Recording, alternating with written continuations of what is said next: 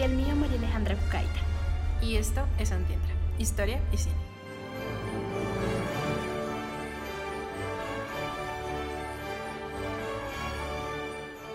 En el programa de hoy vamos a hablar de cine, del cine en la historia.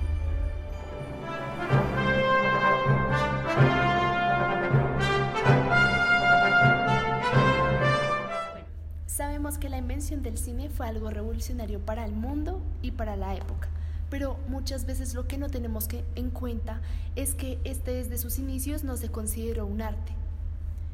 En efecto, de hecho en un inicio el cine se consideró más como un progreso científico, como una estrategia en la guerra, como un beneficio militar. Obviamente sabemos que el tiempo pasó y esto cambió. El cine se empezó a ver más desde una visión artística hasta el día de hoy que sabemos que es considerado el séptimo arte. A pesar de la concepción con la que se viese el cine en un inicio, siempre fue algo fascinante, siempre fue algo mágico que maravilló a las personas y las invitó a soñar, se convirtió en una fábrica de sueños. El cine siempre se ha interesado por lo fantástico, esto es innegable, pero también se ha interesado siempre por lo real, por representar lo real, lo cotidiano, lo que le pasa a la gente en cada día y como tal el cine se consolidó como el espejo del mundo, como aquello que representa lo verdadero. El cine de alguna manera es un lenguaje eh, cultural, sí, es una forma de producir discursos, solo que es un discurso distinto, ¿no? Con la imagen. Y pues claramente representa pues no, no a una sociedad como tal, pero sí unos, eh, de pronto unos valores hegemónicos o unos valores contrahegemónicos también, ¿no? O sea, uno podría pensar en Rambo, que surge en un momento histórico singular, pues de Reagan, de una ofensiva norteamericana contra anticomunista y tal, y pues Rambo se, se inserta y se lee políticamente desde allí pero también, no sé, pensar en Fellini, Federico Fellini, sus, su cine de contravalores, ¿no? Muy opuesto a, lo que era eh, una sociedad ultracatólica, ¿no? Con unos valores católicos supremamente arraigados y tal. Como aclara el profesor Oscar Guarín, profesor de la Universidad Javeriana, especialista en los campos de historia audiovisual, social y cultural, el cine no solo refleja una sociedad, sino también otros factores, como los valores. Obviamente los valores y una sociedad están relacionados. A través del cine, X sociedad dice estoy de acuerdo con los valores que tiene mi comunidad o los rechazo. De este modo, el cine funciona tanto como un reflejo directo sobre la sociedad donde se desarrolla, como una crítica social un contrarreflejo que expresa inconformidad con la realidad, con el entorno. Por otro lado, como mencionó el profesor Guarín, el cine va más allá y se convierte en un lenguaje, en un nuevo lenguaje formado por ideas. Efectivamente, no podemos entender el cine a partir de una única construcción, ya que este puede ser muchas cosas, un lenguaje, pero sobre todo un espacio de socialización. Hay un grupo de espectadores que, que asisten y ven una producción, ¿no? ¿Sí? Y esos espectadores procesan esta información, ¿sí? Gozan la película, gozan la historia. Y si gozan la película y gozan la historia es porque esa película tiene alguna relación con sus vidas. A partir de lo que comentaba el profesor Aristides Ramos, colonialista de la Universidad Nacional de Colombia, podemos comprender más a fondo la dinámica del cine como un espacio social. Esto en tanto que el cine recurre directamente a las emociones de un grupo de espectadores. De este modo, el cine es un medio a partir del cual un colectivo logra construir, compartir, transformar los diversos sentidos que da al mundo. El cine es capaz, desde el presente, de recrear situaciones, entre comillas, pasadas, lo que se llama el cine como recreación histórica.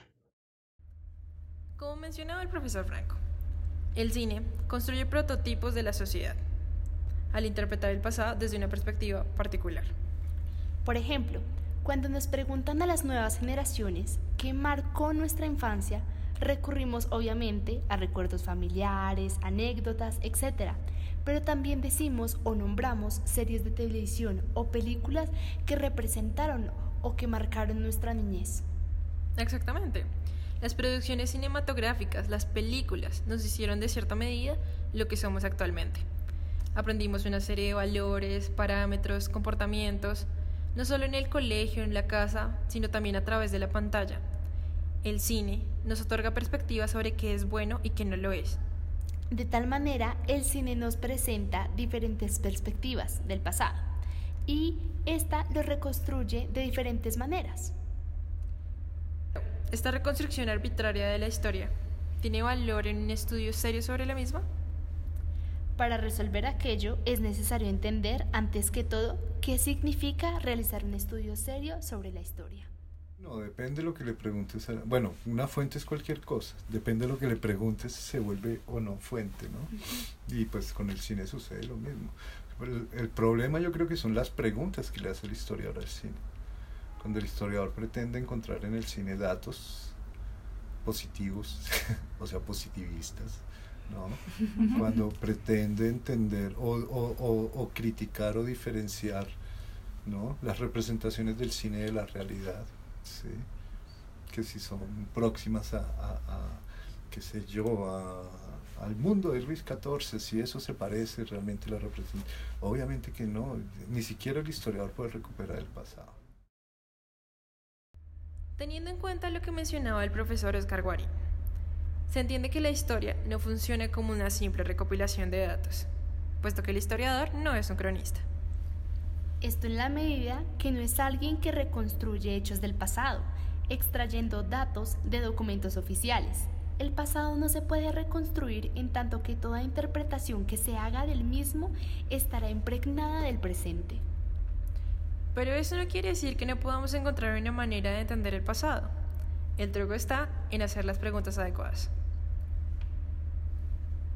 En esta medida todo, incluso el cine, se puede estudiar históricamente, pues todo está ligado con la historia y haciendo las preguntas correctas podemos llegar a comprenderlos desde el futuro.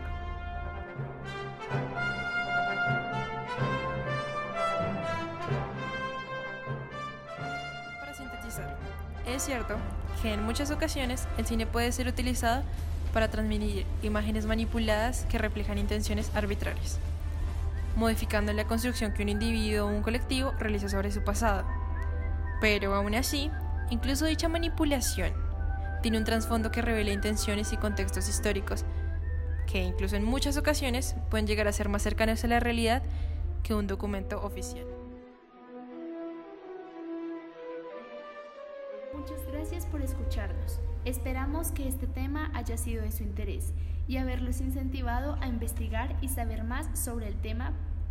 Pueden seguirnos en redes sociales, en Instagram, en nuestro blog pueden preguntarnos o dejar sus comentarios sobre lo hablado. Recuerden que publicamos semanalmente y la próxima semana estaremos conversando sobre dos grandes estudios cinematográficos, Disney y Estudios Ghibli. Mi nombre es Valentina Barrero. Y mi nombre es María Alejandra Cucaita. Y esto fue Antindra.